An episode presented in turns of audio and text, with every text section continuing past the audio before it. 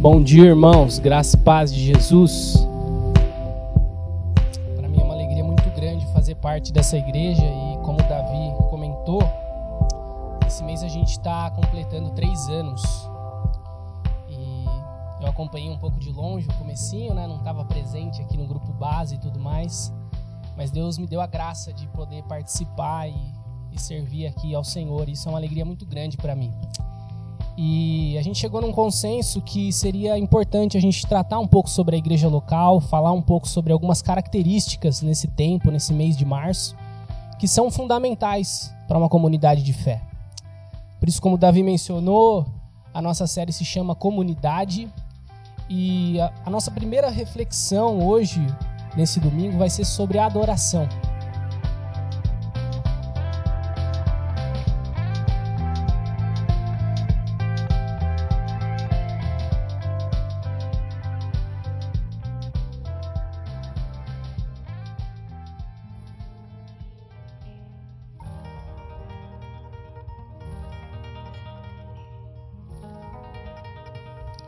Porque antes de qualquer coisa, nós somos uma comunidade adoradora. Nós somos uma comunidade de adoração. Obviamente que isso não é tudo que nós somos. Como povo de Deus, como igreja de Jesus Cristo, nós somos, por exemplo, uma comunidade de ensino, uma comunidade de serviço, de cuidado, uma comunidade de reconciliação, uma comunidade de oração, uma comunidade que luta por justiça. Nós somos muitas coisas. Mas antes de tudo isso, nós somos uma comunidade de adoração. Por isso a gente vai começar essa série tratando sobre esse tema, a adoração. E para a gente refletir um pouco sobre isso, eu quero ler com vocês um salmo, que é o salmo de número 95. Então você pode abrir a sua Bíblia aí, ou se você quiser também você pode acompanhar aqui no slide é, o texto e ler com a gente. Salmo 95. O salmista diz assim: Venham, vamos cantar ao Senhor, vamos aclamar a rocha de nossa salvação. Vamos chegar diante dele com ações de graças e cantar a ele salmos de louvor. Pois o Senhor é o grande Deus, o grande Rei, acima de todos os deuses. Em suas mãos estão as profundezas da terra. A ele pertencem os mais altos montes. O mar é dele, pois ele o criou. Suas mãos formaram a terra firme. Venham, vamos adorar e nos prostrar, vamos nos ajoelhar diante do Senhor, nosso Criador, pois Ele é o nosso Deus. Somos o povo que Ele pastoreia, o rebanho sob seu cuidado. Quem dera hoje vocês ouvissem a voz do Senhor, pois ele diz: Não endureçam o coração, como fizeram seus antepassados em Meribá, como fizeram em Massá no deserto. Ali eles me tentaram me puseram à prova, apesar de terem visto tudo o que fiz. Por quarenta anos estive irado com eles e disse: São um povo cujo coração sempre se afasta de mim. Recusam-se a andar em meus caminhos Assim jurei em minha ira, jamais entrarão em meu descanso. Irmãos, esse salmo ele é riquíssimo e aqui tem verdades profundas que a gente pode acessar. E teria muita coisa para a gente falar aqui nesse salmo, mas hoje eu quero explorar um pouco sobre a adoração aqui no salmo de número 95. Quando a gente fala sobre adoração, o que, que vem à sua mente? Eu acho que na maioria, para a maioria dos evangélicos, provavelmente quando eles ouvem a palavra adoração, o que vem na cabeça deles é música, é o tempo de louvor. A palavra adoração em inglês, por exemplo, é worship, e o worship ele virou quase que um estilo musical, né? A gente até brinca aqui na comunidade, eu falo pro André, hoje a gente vai tocar um worship, a gente vai cantar uma música worship. E isso mostra que o imaginário do evangélico em relação à adoração está muito ligado à música, está muito ligado a esse tempo de louvor que antecede o sermão, a pregação da palavra. Isso é e não é um problema. Não é um problema porque a adoração envolve essas coisas também. Adoração envolve a gente cantar, adoração envolve música. Mas quando nós reduzimos a adoração somente essas, essas coisas, eu penso que a gente cai em dois problemas. Porque a adoração cristã, ela não se restringe ao momento de culto. A nossa adoração a Deus não está limitada ao nosso domingo aqui, nesse local, nesse horário específico. Essa é inclusive um dos temas de uma conversa de Jesus com a mulher samaritana, lá no capítulo 4 do Evangelho de João. A mulher pergunta para Jesus aonde ela deveria adorar. E Jesus responde que os verdadeiros adoradores adoram em espírito e em verdade. A adoração não se restringe a um local, a uma hora. Paulo também, em uma de suas cartas, diz que quer a gente coma, quer a gente beba, quer a gente faça qualquer outra coisa, a gente faz tudo para a glória de Deus. Então, um dos problemas de nós reduzirmos a adoração, a música, ao canto, ao tempo de louvor, é a gente perder essa perspectiva que nós temos uma vida inteira de adoração a Deus. Que a adoração toca todas as esferas da nossa vida. Um segundo problema que eu penso que nós temos quando nós reduzimos a adoração à música, ao louvor, é que no momento de culto, na reunião de culto público, quando nós nos ajuntamos para adorar de maneira coletiva, Deus ele é ativo na adoração. Quando nós associamos somente a adoração com a música, que é um momento que a gente se expressa mais, de maneira mais intensa, a gente perde essa perspectiva de que Deus é um Deus que está em ação no culto também. Deus tanto recebe a adoração, como também é o seu agente. E um dos autores que me despertou para essa ideia é um autor chamado James Smith, que em um dos seus livros que ele fala bastante sobre liturgia, ele diz que o movimento no culto, ele não é de baixo para cima. Mas que a gente deveria pensar no movimento que acontece de cima para baixo. E aí ele comenta um pouco sobre isso. Olha o que ele diz. O culto é o ambiente onde Deus recalibra nosso coração, reforma nossos desejos, e reabitua nossos amores. O culto não é apenas algo que fazemos, mas é onde Deus faz algo a nós. A adoração é o cerne do discipulado. O coração do discipulado é o culto, é isso que ele está falando aqui. Pois trata-se do ginásio onde Deus retreina nosso coração. Então, embora a nossa vida seja uma vida de adoração, o culto ele tem um papel fundamental na nossa caminhada como discípulo de Jesus. E quando nós reduzimos a adoração à música, ao canto, nós perdemos essa perspectiva de que Deus nos edifica no culto, de que Deus trabalha em nós. É um movimento interessante porque nós adoramos a Deus, o foco é o Senhor, mas ao mesmo tempo também ele trabalha em nós. Ao nos ajuntarmos, ao, ao nós nos congregarmos aqui nesse lugar, o Novo Testamento ele não elimina o culto. O culto é algo importante na vida do cristão. E eu penso que às vezes existem os dois lados. Existem aqueles que pensam na adoração somente como, no, como algo que acontece no momento de culto, como eu havia falado.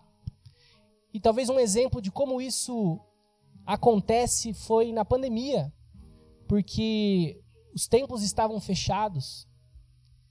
E eu lembro que eu vi uma foto que me marcou muito, que era de um homem que ele estava na porta de uma igreja fechada, de joelhos.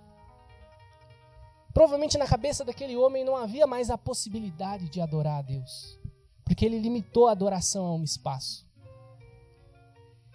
Mas também eu acho que existe o outro lado. Muitos cristãos acabam negligenciando o culto público e achando que ele não é algo tão importante. Então qualquer coisa o tira do culto público. Não entendendo que o culto tem um papel importante no discipulado, na nossa caminhada de fé. Quando nós congregamos, nós somos educados a viver em um ritmo específico.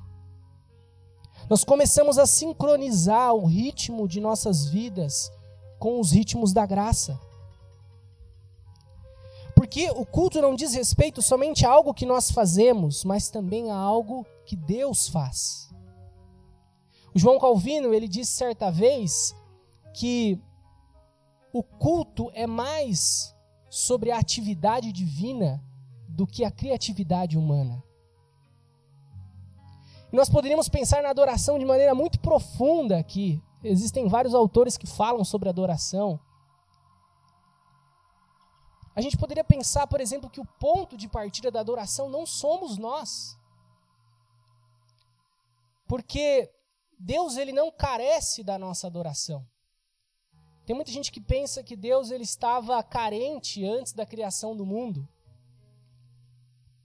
Um dia perguntaram para Santo Agostinho o que, que Deus estava fazendo antes de criar o mundo. E aí ele deu uma resposta muito engraçada. Ele falou acho que estava criando um inferno para o indivíduo que fez uma pergunta dessa.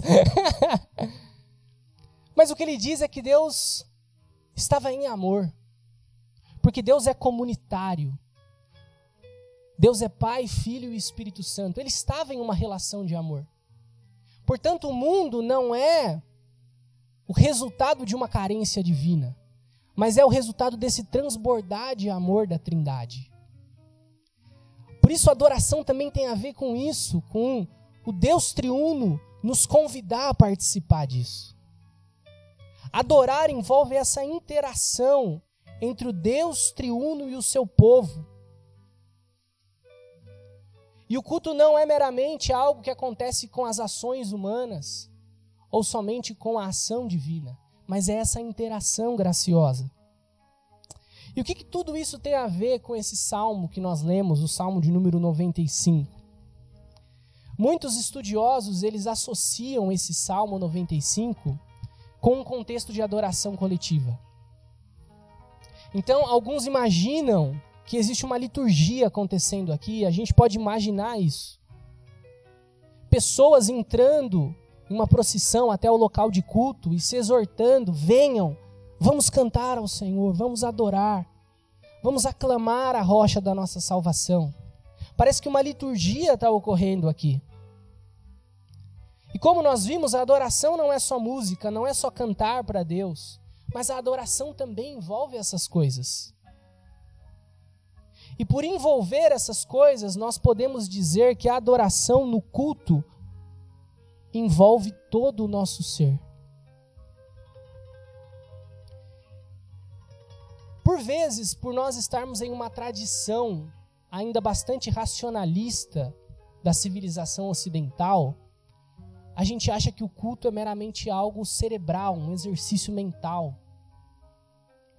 E nós perdemos essa perspectiva que na adoração pública todo o nosso ser está envolvido. A adoração não envolve somente a nossa razão, porque nós não somos só razão. Nós temos um corpo. A adoração, ela também toca nas nossas emoções, nos nossos afetos, nos nossos sentimentos. E o fato de nós cantarmos aponta para isso para essa realidade.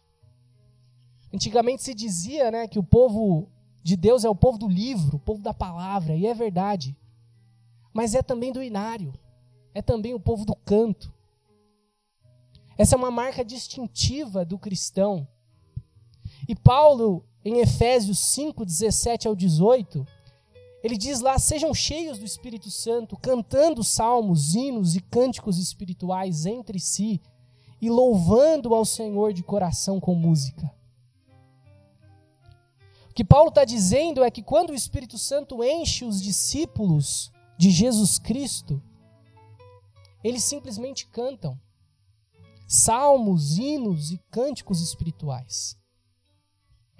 Cantar nos mostra que a adoração a Deus envolve nossas emoções, Nós cantamos verdades para Deus com os nossos afetos, com os nossos sentimentos.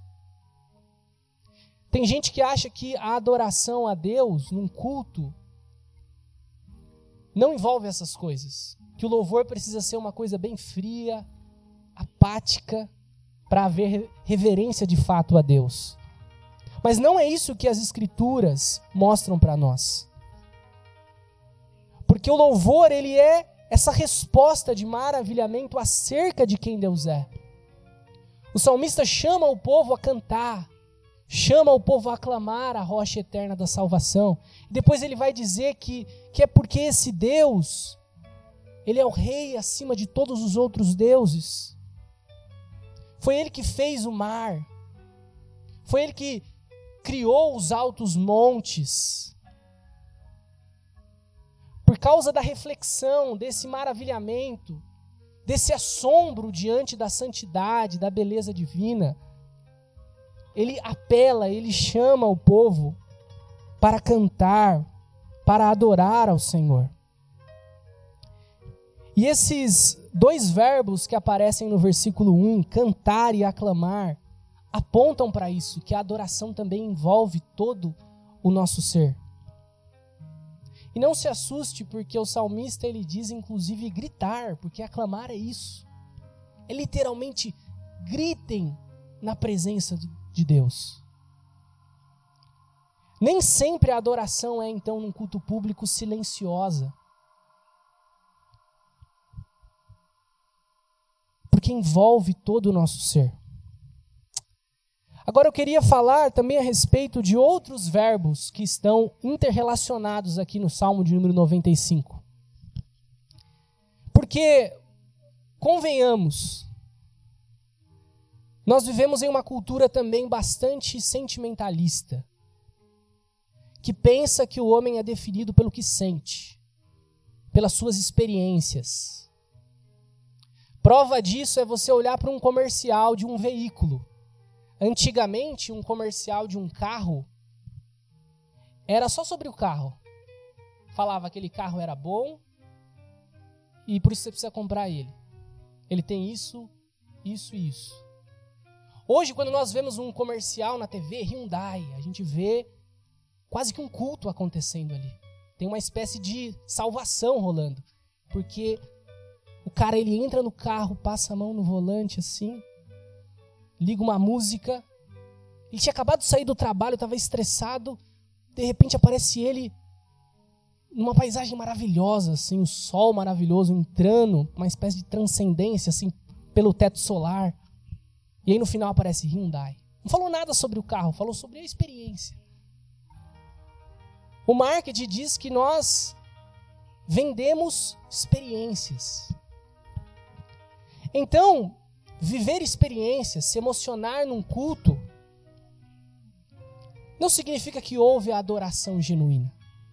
É verdade que o sentimento está incluso, é verdade que a emoção está inclusa, os afetos estão inclusos, mas não significa que é uma adoração legítima.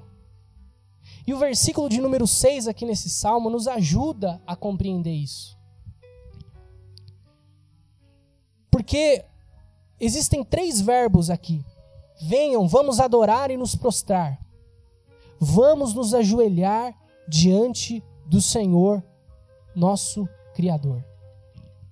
Quando o salmista diz vamos adorar e nos prostrar, o que ele está literalmente dizendo aqui nesse texto é: você tem que deitar e se prostrar com o rosto no chão, diante de Deus. E ele diz: ajoelhem-se.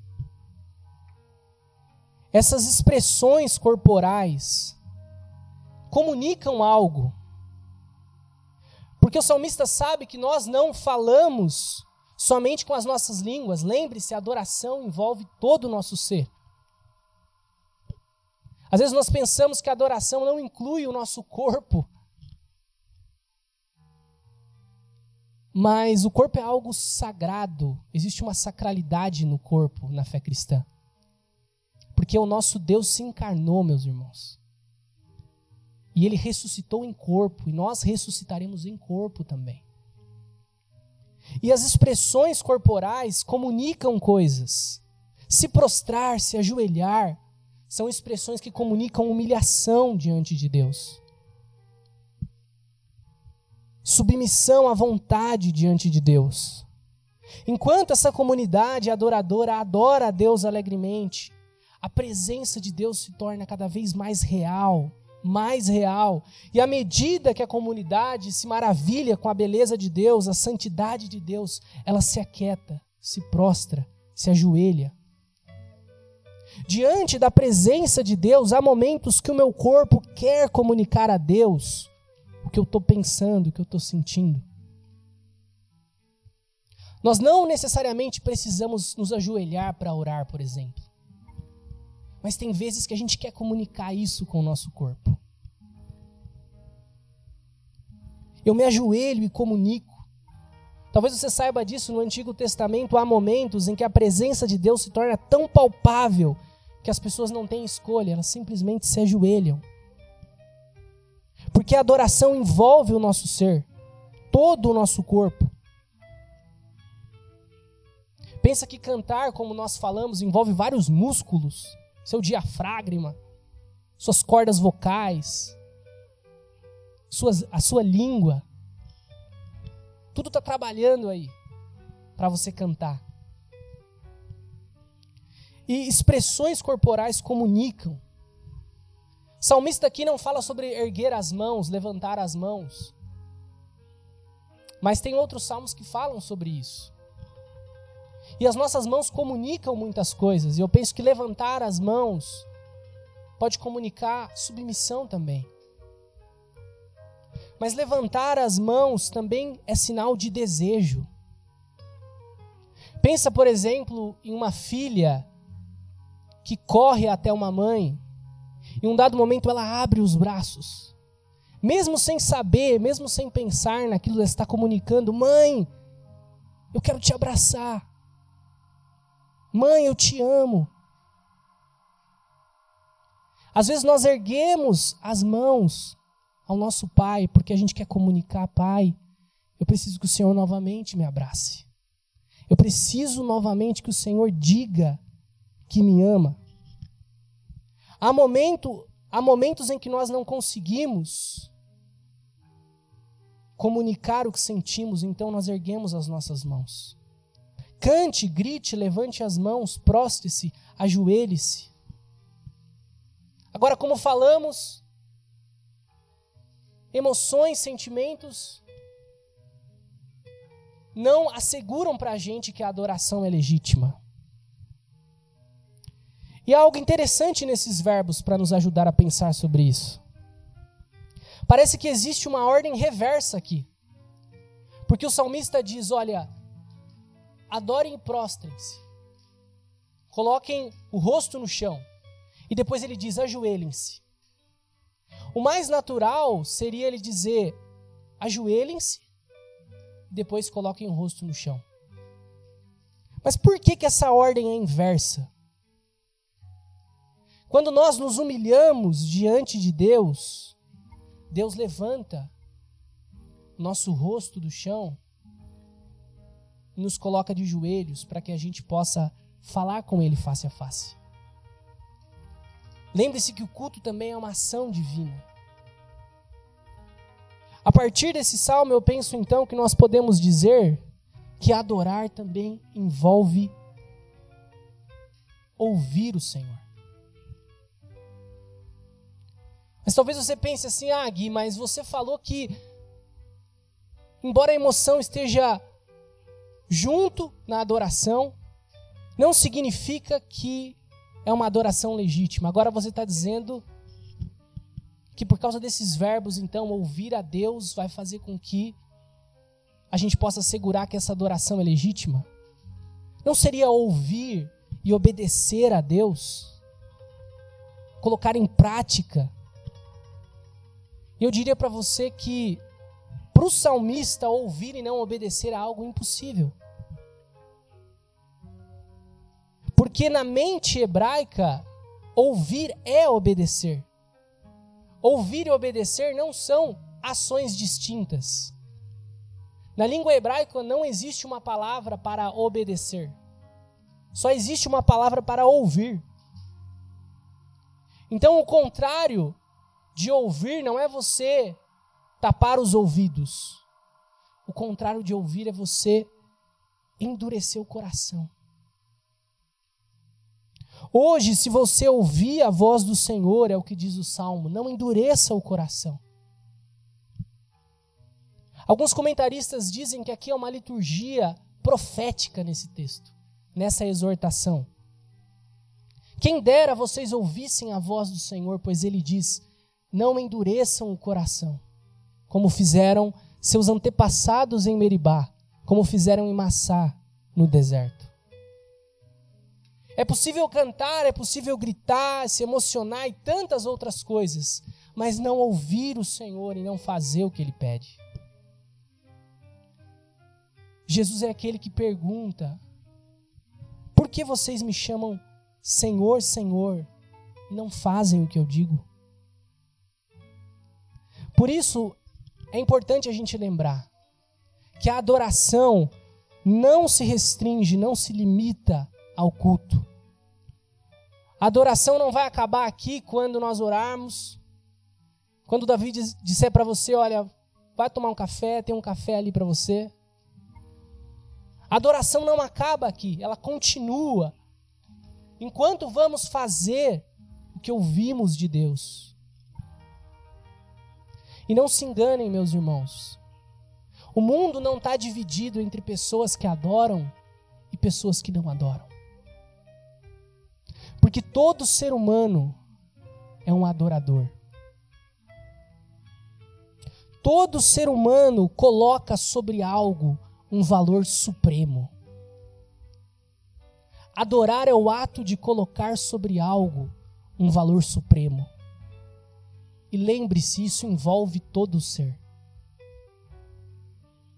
A pergunta não é se adoramos, a pergunta é o que ou quem adoramos. Está inato em nós um impulso à adoração. E o que o pecado faz é distorcer a direção da adoração. Porque o pecado nos afasta do Senhor por causa da queda no jardim do Éden. O ser humano, ao invés de adorar o Criador, ele adora a criação.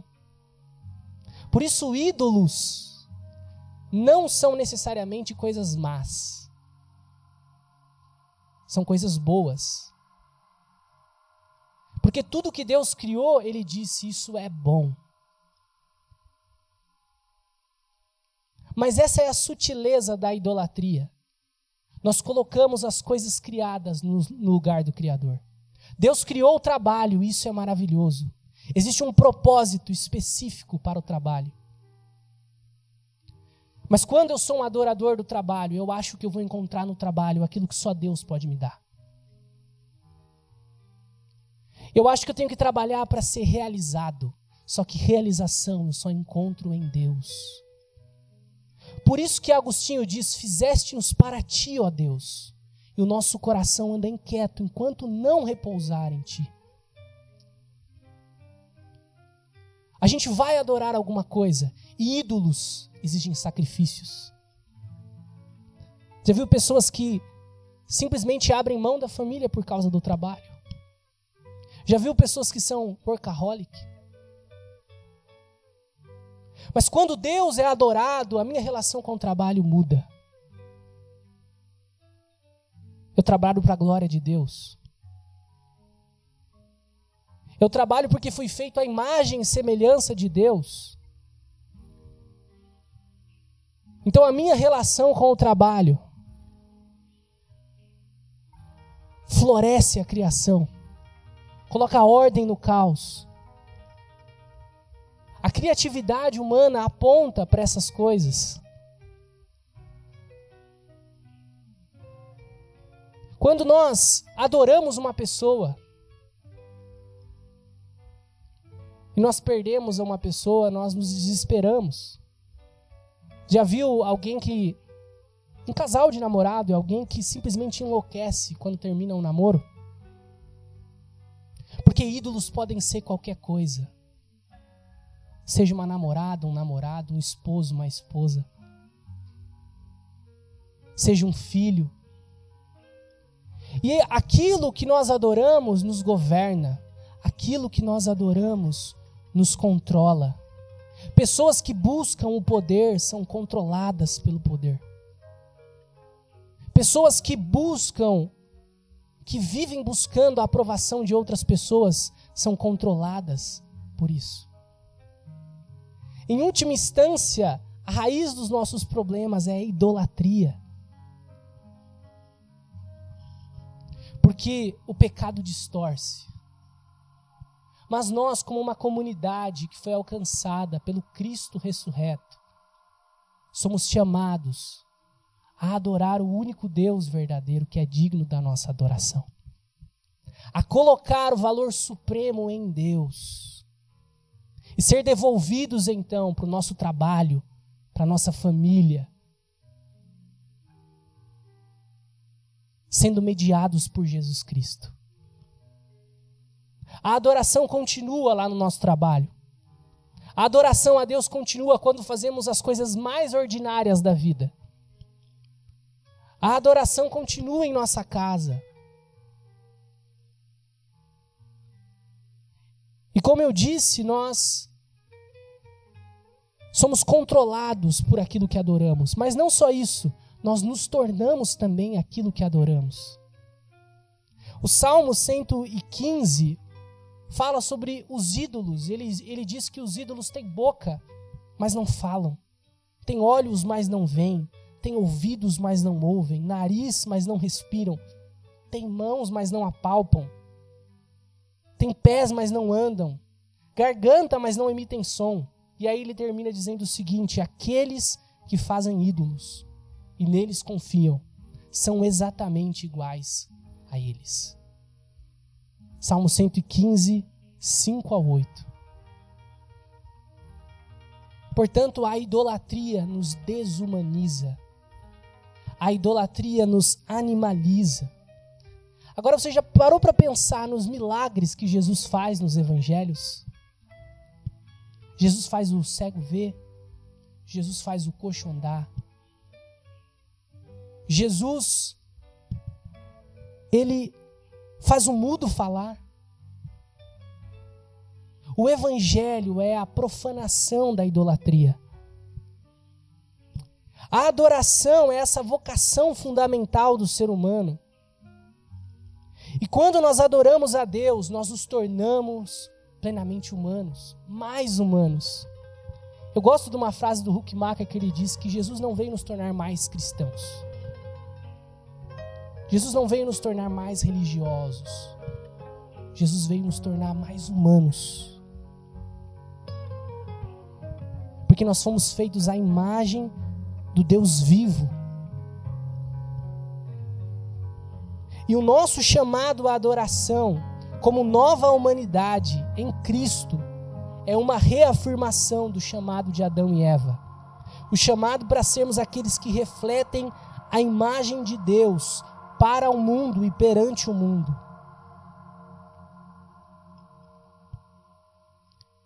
Então, que Deus, meus irmãos, e aqui eu termino, nos conceda a graça termos uma vida de adoração a Ele, em todas as esferas da nossa vida. Amém?